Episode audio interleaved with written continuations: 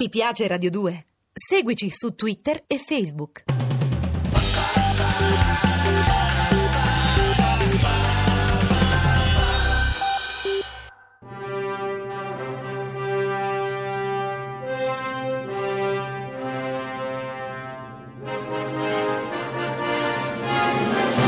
Non è mai troppo cinema. Scuola imperfetta di linguaggio cinematografico.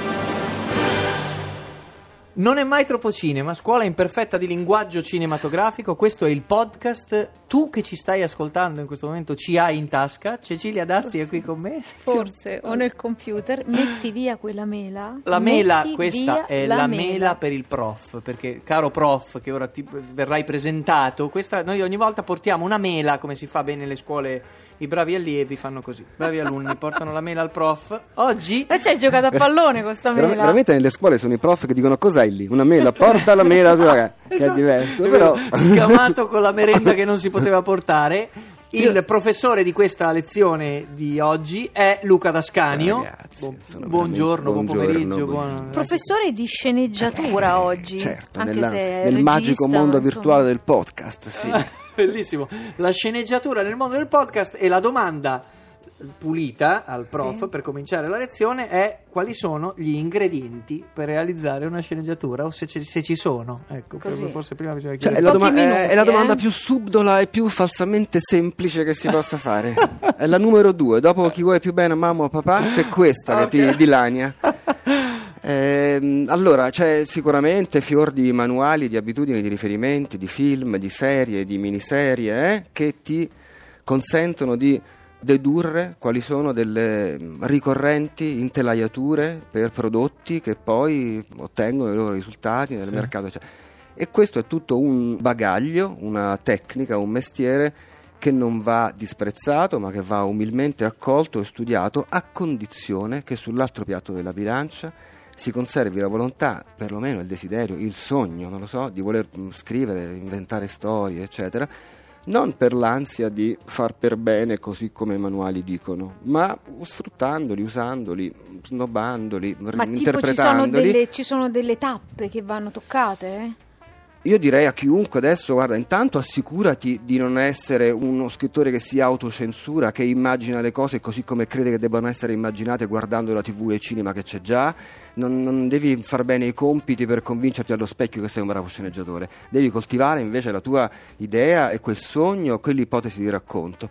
Se poi sei in difficoltà, e anche se non sei in difficoltà e vuoi approfondire eh, il fatto che per molti decenni tante persone si sono occupate di come far funzionare al meglio quell'ora e mezza, quelle due ore, e che questo abbia prodotto delle regole, delle abitudini almeno. Quali eh? sarebbero queste Ma regole? sostanzialmente quelle classiche per cui una storia, se la si organizza in tre atti, già ha una sua solidità di base, presumibilmente alla metà del secondo atto c'è qualcosa che emotivamente è molto lontano, anzi forse il punto più lontano dal finale, e poi via via complicando, quel- sistematizzando, ca- categorizzando, e poi si apre tutto questo al mondo degli sceneggiatori integralisti che dicono si fa solo così, a quelli che invece non lo dicono. Certo. Ecco. Si, impara, si impara l'arte per metterla da parte. Ho usato un- una cosa, Sì. un modo di dire, ma alla Sì, fine quello sì, è. Non so cioè, se la- tutti capiranno perché è molto originale, però è giusto. Sì, veramente.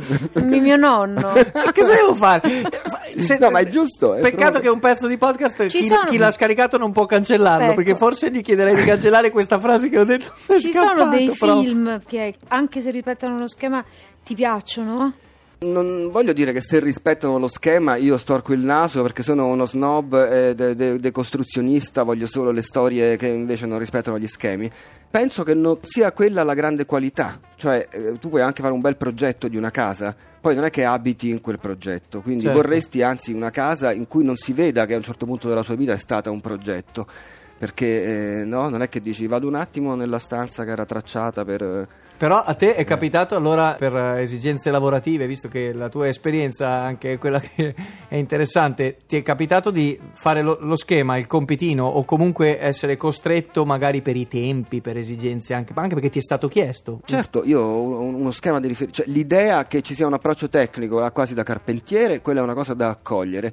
Poi ognuno si trova la sua strada e tutto sommato si può anche dire che non è detto che quella strada sia tanto dissimile da quella di un altro perché si arriva poi man mano a conclusioni simili e così si consolidano non le regole ma una certa abitudine. Rispetto a questo percorso io dico che bisogna essere umili perché non è che uno arriva e dice oggi ci sono io e si farà tutto diverso. Certo. Però, proprio perché può essere molto ricattatorio questa cosa qui, bisogna essere attenti al contrario a vedere come sfruttare tutto questo nell'ottica di conservare uno sguardo particolare. di esempi, e questo manca un po' al cinema italiano, volevo arrivare a questo punto, Ah, salvo poche Ma eccezioni. voglio degli esempi, per Perché io stavo favore. già scrivendomi sul mio foglietto tre atti, basta che ci metto un quarto atto e sono un rivoluzionario. Non è proprio così, ma... Vorrei un esempio di, di film che ti piace con Beh, ta- tanti film classici sono strutturati così, con un, con un incidente scatenante che è come un sasso nello stagno che accende un'azione rispetto alla quale inizia a farti delle domande, secondo il principio per il quale è bene empatizzare e affezionarsi a un protagonista, magari ti identifichi e Certo. così, eccetera, eccetera, le cose Otto e si mezzo non è un buon esempio di questo genere di cinema, era per citare una cosa che magari è completamente fuori dagli schemi. Quello non è un buon esempio, invece un buon esempio può essere... Eh, beh, sì, Otto e mezzo è un film molto personale, mm, però l'idea di conoscere delle strutture non ti pone solo mm, nella possibilità di scegliere se applicarle o se invece fare un gran casino. Ok. No, ti consente anche di avere eh, la consapevolezza che quelle regole esistono e poi un po' scomporle anche come un meccano. Per esempio, che ne so, Tarantino è Sì. un- uno che, ris- che rispetta le regole, però poi come se le un po' scomponesse per ottenere eh, risultati diversi, con per esempio le sue prime sceneggiature erano circolari, penso Pulp Fiction, non so, cose che non vanno un po' oltre l'idea del c'è uno svolgimento cronologico preciso, c'è un inizio, un centro e una fine. Ecco, Sì. logico, magari unità di tempo e di luogo ed è tutto coerente, è un- un'unità aristotelica.